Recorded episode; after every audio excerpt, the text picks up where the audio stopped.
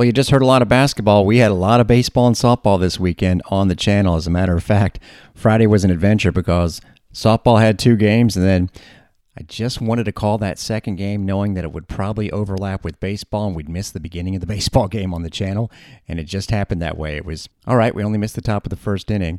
And then Saturday, it just went too long with that second softball game start time. So we presented sort of bonus coverage on Bulls Unlimited 2 with Ryan Urquhart calling the win against St. John's.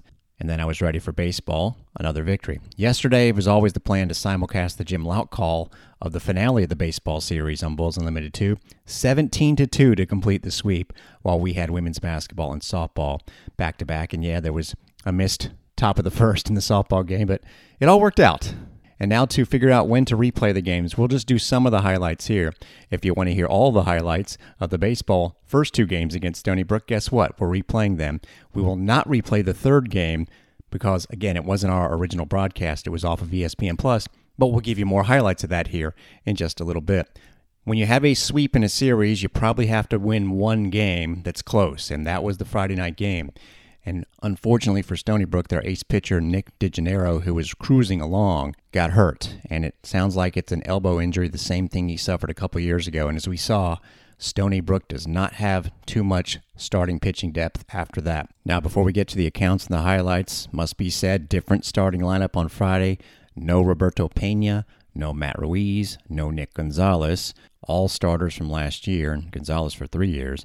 None are with the team right now. We'll give you more on that story, but that's for down the road. Let's tell you what happened in the game. Stony Brook scored right away on a two out hit in the top of the first inning, and the Bulls didn't get much going against DeGennaro. Marcus Brodil, the freshman who got the start, basically at DH over Pena, led off the third with a single and got to second on a wild pitch, but two Ks. Bulls hit into a double play in the fourth. You get the idea.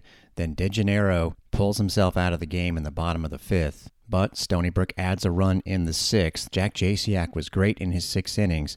Kind of deserved a win, but definitely deserved a no decision, if not the win. He struck out eight. Bulls get a run in the bottom of the sixth inning on a Carmine Lane RBI single, but they had the bases loaded. Kyle Johnson comes in to pitch and gets two big outs, so the Bulls are still down two to one. Now, remember the opener last weekend against UConn where Joe Sanchez came in for the seventh inning and struggled? Norian Kirkering had to come in and burn himself for the rest of the weekend. Sanchez was much better, pitched two strong innings, set up the chance to win in the bottom of the eighth. Drew Brutcher leads it off with a single. Ben Rosenblum has been great at the top of the order. A single. They both steal a base on a very close play at third, and then a 3 2 walk to Carmine Lane. In comes another pitcher, Andrew Ledbetter, to strike out the next two. So the Bulls had left the bases loaded to keep it 2 to 1, and the same thing looked like it might happen. Instead, without getting a hit, the Bulls take the lead. Fans really into it right now. Obviously, ball four ties the score. Pressure situation for Ledbetter. And did he go? He did not! Ball four! Ledbetter thought it was a strike on the inside corner. KJG with the BB and the RBI. Bulls have one bases loaded walk. It's 3 0 in a tie game. Rosenblum dancing off third base. And that one almost hit him. Bulls take the lead. Top of the ninth, though, Ryan Kirkering with a nine pitch save. And the Bulls advanced to Saturday, and they jumped on Stony Brook early. Here's the delivery, and he whacks it into the gap. Is it going to get down? It is! And it's going to bounce over the wall. That is going to keep the bases from unloading, but Speaking of unloading, Keanu Jacobs Guichard does on that ball. It's a two run double, and it's 3 0. Keanu Jacobs Guichard, apparently your new shortstop for the Bulls, and a dandy one at that, had just ripped a couple of balls, and boy, he kept doing it all weekend and finally got rewarded. Three run first inning. Now there'd be a few tense moments in this one because the Bulls got it up to five to one, but they left the bases loaded a couple of times, and Drew Brutcher almost had a grand slam to put it away. And then here comes Stony Brook with two runs in the top of the six. Devin Hemingway had to come on for Brad Lord, who still got the win. Hemingway kind of struggled in the sixth inning and got a little help in the seventh. Making sure he's got the pitch call right from the dugout is Hemingway before he delivers. Now he gathers himself back up, pitching out of the stretch here. Fastball right to the second baseman. It's going to be a double play. That is a break. That was hit on the screws. Bulls deserve that because Daniel Cantu hit one to the wall, and I mentioned the Brutcher near grand slam, and then finally the Bulls put it away in the seventh. Crowd anticipating a big moment. Who is it going to be a big moment for? We'll find out. Curveball, drill through the hole! One run will score. Here comes Mayo. And Ben Rosenblum at long last comes through for the Bulls. It's 7 to 3. Bulls would win at 9 to 3. Carmine Lane, three hits and two ribs each for Mr. Rosenblum, as you just heard, Cantu, and Jacobs Guichard. Then this was the call of Jim Louk of Home Run Derby Sunday. Toward left, hit pretty well. Going back is Durkin. Warning track wall. That ball's carrying and it's gone. Two run homer for Carmine Lane, and the Bulls break out on top early. Green light on 2 and 0, and he hits it a long way to the opposite field. Durkin going back, and that is out of here. Opposite field home run, Drew Brutcher. And the Bulls lead it 9 to 1. Cantu gives it a ride to right field, going back, and that is in the trees. Daniel Cantu. Oh, he definitely can. Drew Brutcher adds a two RBI double later, actually came up with the bases loaded in a 20 minute bottom of the eighth where the Bulls plated four. Couldn't make it 21 to 2, but 17 to 2 will do. Carmine Lane, 3 for 5 with a 3 RBI. Everybody in the starting lineup had a hit. Jacobs Guichard, another couple of doubles. And Sonny Rayo, a freshman from Orlando, gets his first career hit driving in a pair himself. Dylan Vega almost went the five to get the win, but he was very strong. And Jack Siebert gets the win. He struggled in his first start last weekend, goes an inning and a third of hitless ball. Nolan Hootie finished up with a three strikeout ninth inning, showing off a good slider. Fun stuff all the way around, and the Bulls now play a 6 and 2 FIU at home tomorrow night. Get out there if you can. Lane, by the way, hitting 500 through six games. Bulls are 4 and 2. He's also driven in 10. Rosenblum hitting 400. As a team, the Bulls are hitting 301. So they'll host FIU tomorrow night. We'll be on the air at 545 for that one. Panthers started off their season winning a four-game set with the newer Division One program, St. Thomas, out of Minnesota. Then they went to Bethune-Cookman, so they were 5 and 0. Friday they went to 6 and 0 with a 1 nothing winning at Seton Hall, but then Saturday they were hosting two teams. They got drubbed by Michigan 16 to 8. Then yesterday beat Seton Hall again, but then lost to Michigan 13-9, so they're 7 and 2. Bulls will be at home Tuesday and then go to UNF on Wednesday. We won't be broadcasting that game because, well, women's basketball is playing on Wednesday night. UNF just got swept by UConn, which of course went 2 and 1 in Tampa the first weekend, including a win against the Bulls. If you're curious, Louisville, which went 1 and 2 in Tampa, is already above 500 in Charlotte. Lost a series over the weekend. You want those teams that the Bulls played to keep on having good years. As promised here on the Unlimited Unloaded page, full highlights of what happened with softball over the weekend. We got tennis still to come. Softball started off on Friday with back to back shutouts pretty good start. Actually, it was kind of a shaky start in the first game against Fairfield, which was a one win team coming in, as not only did the Stags get base runners on against Georgina Corrick in each of the first two innings, Josie Foreman wiped out a base stealer at second base with a great throw from catcher. But the Bulls, after Alexis Johns led off the game with a walk and stolen base, couldn't move her around. And here comes the bottom of the second inning, a couple of walks and then an error, and the bases are loaded. Jordan Cadleb walks with the bases loaded after a force out at home. Wild pitch makes it 2 0. So Bulls had two runs but didn't have a hit. That changed. Pitch count nearing the 50 mark here for Reinhardt. Not what she had in mind, I'm sure. Very experienced player, but having a bad experience here in her fifth year, at least in this game.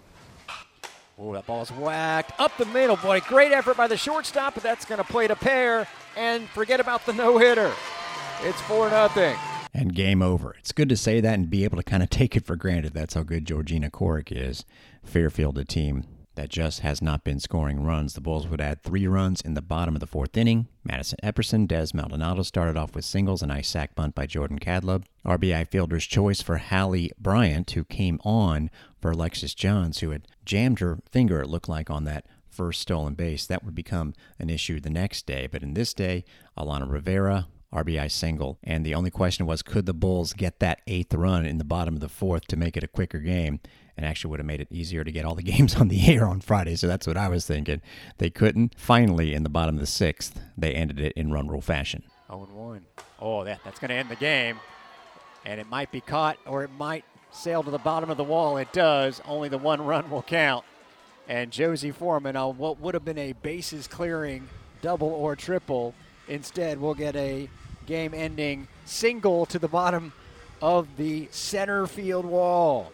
So Foreman gets the hit, and the Bulls get the, even though it took maybe an extra 30 minutes, run rule victory. Corrick only needed to go five innings in the win, just gave up the one hit, no walks, six Ks. Antoinette Hill pitched the next inning. Anytime you can get back to back wins on a day without giving up a run, it's a pretty good day. They would get that with Erin Pepping supplying a solid pitching outing against St. Joseph's. She went five innings, three hits, one walk, and two strikeouts. Georgina Corrick came on and threw two nice innings to add three strikeouts to her day. Bulls would get a pair of RBI each from Sheehan and Rivera, and really all that Pepping would need from those two here in the second inning. Slaps the ball into the glove, and there is a single to left field. Actually, they're going to hold the pinch runner, so it's 1 nothing. It was shallow left. Sheehan struck her bat out and grabs another RBI. Rivera looking to break this one open early and strokes it, and she will do that. Right to center field. Both runners will score, and the Bulls have a 3 0 lead. Throws gets away from the catcher, but that'll be the end of the scoring there. So a two out, big time knock there. A two RBI single makes it 3 to nothing. That was actually a huge hit because in the first inning, the Bulls were just crushing the ball. But on a Josie Foreman single, Ken Erickson held up Rivera at third, and then Madison Epperson hit what could have been easily a two run scoring hit deep to center, but it was caught, and so you're a little concerned at that point. And then Cadleb doubles to start off the fourth. Nice bunt by Johns for a single. Sheehan makes it 4 0, and an RBI ground out from Foreman makes it 5 0. That's how that game ended. So two easy wins for the Bulls. St. John's had two easy wins against those same two opponents. So coming into Saturday, knowing you're going to play Fairfield first and St. John's, of course, you go with Corrick against St. John's. Pepping started against Fairfield and actually did a nice job. But remember how I said Bulls were having issues getting runs in early, actually in both games, and then got it going in the second. Didn't happen against Fairfield. And then really the pivotal part of the game was bottom third, start of the fourth. Pond takes the ball high there. How about this number for you? 222, but 429 with runners in scoring position. I believe that means three for seven. So she likes this spot. And she drops it into the glove of the center fielder. Looked like it was going to land in. Hoffman makes a running catch. And Fairfield gets out of a jam. Give them credit. Again, they were 0 3 at that time at this event and probably figured they'd lose this one, but their crowd was good. And then, top of the fourth inning, Pepping walks the leadoff batter, then a sac bunt, and Ken Erickson goes to Cam Dolby and it would be a wild sequence and a go ahead sequence with some dramatic moments for the visitors. Dolby hasn't hit seven innings in six appearances, and she gives up a base hit. That is going to be fielded by Sheehan. That's a decent throw, and they get her! Solid base hit, but Megan Sheehan with a line of a throw, and what a big play there to keep the game scoreless. Fairfield fans think that Cohen, the designated run scorer, might have gotten in under the tag, but what a throw that was. And oh, by the way, Forbes, every bit a double. Big time stuff there from the Bulls left fielder. And that one is line, and can, she'll have to do it again. It gets to Sheehan. That's a decent throw on a hop, and I think she beat that one. Yeah, she did. Bulls were expecting the call, and that is one to nothing. It was another good throw, but an RBI single. You could hear their fans in the background. They followed that up with another hit against Dolby, 2 0, and the Bulls would lose the game 4 0 as Fairfield added two more in the top of the fifth. They hadn't scored more than one run in their first three games. They get back to back innings with two. Bulls had chances continually, but just could not execute against Allie Bridgman, who went the distance, striking out one. Yeah, she had not gotten out of the second inning the previous day against St. John's through 78 pitches. She threw 117 against the Bulls. It was that kind of magical day. And yeah, Fairfield was hanging around. Their fans were celebrating like they had upset a team that was top 25 in the country, which is clearly the case. Then the Bulls, 30 minutes later, play St. John's and have no issues, scoring right away. Alana Rivera doubles in Emily Hanlon, who got the start in this game for Alexis Johns. Hallie Bryant in that loss to Fairfield, the freshman from Trenton, came up twice, again batting for Johns, with two on and couldn't move them over now. That would change on Sunday. We'll get there in a second. But Saturday ended in great fashion. Corrick striking out 13. Rivera the RBI double. Josie Foreman adds a homer in the fourth. And then this moment, as called by Ryan Urquhart in the sixth. What a shot this was. Epperson a high, deep drive down the left field line, got plenty of juice, and it's out of the ballpark. A three run shot for Epperson, and the Bulls double their lead, six to nothing.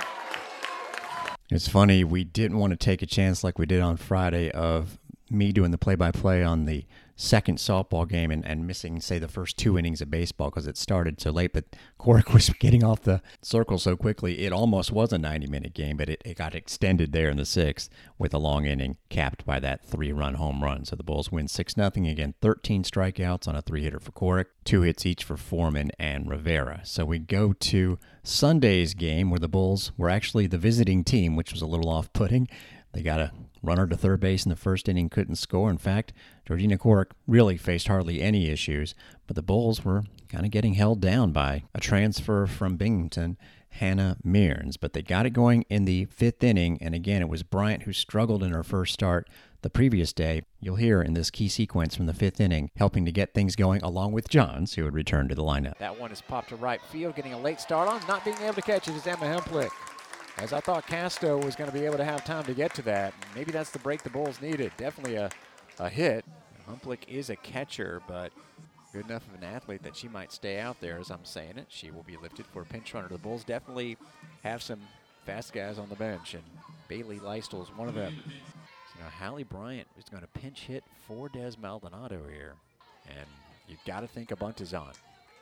I mean, you, you, you have to assume it. She looks at a pitch high. Bryant, a speedster from the left hand side. Bailey Leistel, obviously, with speed. You're thinking if you're Ken Erickson, one run, we got to get it done. She could bunt for a single, and Des Maldonado just doesn't present the same odds of successfully bunting. Bryant squares and slaps it to the right side. Left side, I'm sorry. Third baseman makes the play, and she's safe. On cue, Bryant infield bunt single. She just tapped that ball and now the Bulls are in business. The runners are in scoring position for Alexis Johns, who today so far, single up the middle, bunt single. You got to know what's coming here if you're St. John's in a scoreless game. High likelihood that she is going to try and drop one down. Of course, she could also slap one anywhere up the middle. Corner infielders are way up. She could slap it over over either of them. It's going to be 2 nothing. See what happens. Oh, right to the third baseman, diving play. They're going to go home and sliding in safely as Bryant. Throw gets away. He's going to have another play. The play safe. Kadlub gets under the tag and two-run score on a ball that went right to the third baseman. Scored a single, third hit of the day for Alexis Johns, and that again was all Corrick needed. She allowed two hits in this one. The Bulls finished the weekend four and one. They are ten and three overall. John's hitting 438. Sheehan up at 379. Josie Foreman 367 with nine RBIs as the Bulls have played 13 games. Megan Piero has nine ribs, hitting 333. They are hitting 284 as a team. Corrick up to date 8 0, 55 innings, 79 Ks, and just four walks, only allowing one earned run. Her ERA is .13. The Bulls go to FGCU on Wednesday for a doubleheader and then they will have 23 games in a row at home. We wrap it up with what happened with tennis and track and field. Tennis, after that thrilling win midweek against Stetson, where they finally won a close match after dropping so many. And sometimes the margin in tennis is just razor thin. You can see the final score be 4 nothing or 4 1, but not realize that, you know, the two matches that were still going when the whole match was clinched were in advantage of the team that's losing. So that's the kind of thing that had been happening to the women's team this year. It also shows you how important doubles is. They got that point yesterday against FGCU. The number two squad of Grace Schumacher and Margaret Timmermans rolled 6 2, and then Lara Pellissier and Celine Yalali, who had that key singles victory against Stetson, wrapped it up at number three doubles, 6 to 4. The other match was tight. So in the singles, that means the Bulls, thanks to the doubles point, just had to split them. And this went in their favor. As I said, FGCU was either winning or hanging around in every match but one. Emily Boy, who has dropped to the number five spot, but she's a pretty good number five player, wins 6 2 6 love. Sierra Berry got a point for the Bulls at number one singles. Yeah, the freshman, 6 4 6 4. FGCU had an easy win at number six. So at that time, the Bulls are up 3 to 1. Three matches left. They just need to win one of them. Well, the Eagles split the two sets in two of them. And Lara Pellicer lost her first set at the number three match, but she turned it around and clinched it 6 4 6 2. The Bulls are 3 and 7, but feeling good after winning their last two matches. Next up for them, Saturday morning at home against South Alabama. Ashley Fisher's men's team was out in Tempe, Arizona, playing in this eight team tournament, so you're going to get three matches in. They were on the wrong side of one of those could have gone either way situations in their first one against the team that they were evenly matched up against, Cal Poly. Doubles, Alvin Tudorica, Sergio Gomez Montesa win their set. Bulls number two side loses, so it came down to the one match, and it went 7 5. So close doubles victory for Cal Poly, meaning the Bulls had to win four of the six singles matches. And of the six singles matches, really only one of them was lopsided, and the Bulls won that one at number four with Gomez Montesa 6 4 6 2. So the final score again 4 1 Cal Poly makes it sound like it wasn't close, but it definitely was. Chase Ferguson at number one forced a third set but got beat 6 love in the third, so credit Cal Poly's Noah Berry. Ivan Yatsuk won his first set but then got beat. Rithik Balapali played at singles at number six and lost a tight one 6 4 7 5. The other two matches, again, when it ended at 4 1 Cal Poly, were favor of the Bulls with a breakup in the third set. Muniz was about to win 5 2, and Tudorica was up 4 2. So that's how close that one was. But my theory was it actually worked out because the loss meant that the Bulls played New Mexico in the second day. Had they won, they would have played Memphis, which is a conference opponent. Seems like a waste to go all the way out to Tempe, Arizona to play a conference opponent. And by the way, Memphis beat ASU in the championship, but in the consolation bracket, the Bulls were the one that got the win in a relatively tight match against New Mexico 5 to 1 this time. Yeah, they win a 7 5 deciding set in doubles with Balapali and Manuel Gonçalves. So Bulls just had to split the singles matches. Got a straight set victory from Tudorica, the junior from Canada. Did lose. Tom Pisani gets a start at number six singles. He gets beat 6 4 6 4. But at that point, the Bulls just needed to turn in two more victories. And actually, it was kind of tight. Second set tiebreaker after he'd won the first set 7 5, and Gomez Montesa takes it. So the Bulls just needed one more victory. But everything was going late. Yatsuk rolled in his first set but lost his second set tiebreaker. Muniz and his opponent split the first two sets. Both were 6 1, so the Bulls needed to come through with one of those third sets because Chase Ferguson had dropped his first set, and actually they let them both play out at around the same time. Yatsuk and Muniz both 6 3. So 5 1 the final score. Closer than that, but still a victory for the Bulls. And then they play 65th ranked Rice yesterday, future conference opponent again. If they'd won their first game, you would have had to play Memphis and then miss this chance to play a future opponent and get a scout of Rice. No, it worked out pretty well. They went two and one. Another very competitive match with the somewhat lopsided looking final score 4 1. Now, in doubles, the Bulls dominated. They got 6 2 and 6 1 set victories at 1 and 2, but everything was pretty tight in singles. Ivan Yatsuk actually played at the one spot and lost 7 6 6 1. Chase Ferguson dropped his first set but won the second when the match had been clinched thanks to three victories. Both forced to third sets, but winning them easily at 6 1 were Gomez Montesa and Tudorica, and then Muniz wins in straight sets, push 7 5 in the third. So the Bulls go 2 and 1. They're 4 and 5 and now get to be at home for a while. In fact, they'll play six straight at home starting this Wednesday against South Alabama. Finally, mentioned that men's golf is playing Coral Creek Club Invitational, the first ever of this event at the, yeah, Coral Creek Club, a beautiful golf course in Placida, where I've heard there are some pretty exclusive members. Don't want to give any inside secrets away, but sounds like it's a nice place to be in the Bulls. In a 16 team field are one of the higher ranked teams. In fact, Texas A&M is 18th, then Steve Bradley's Bulls are 27th. Several conference teams joining them, UCF, which is ranked 66, Cincinnati 80th, Memphis at 70th. Other top 50 programs, Kent State and Liberty. So three rounds. We'll tell you how it worked out on Wednesday's show. Again, no show tomorrow. And also from track and field over the weekend, the indoor season ended.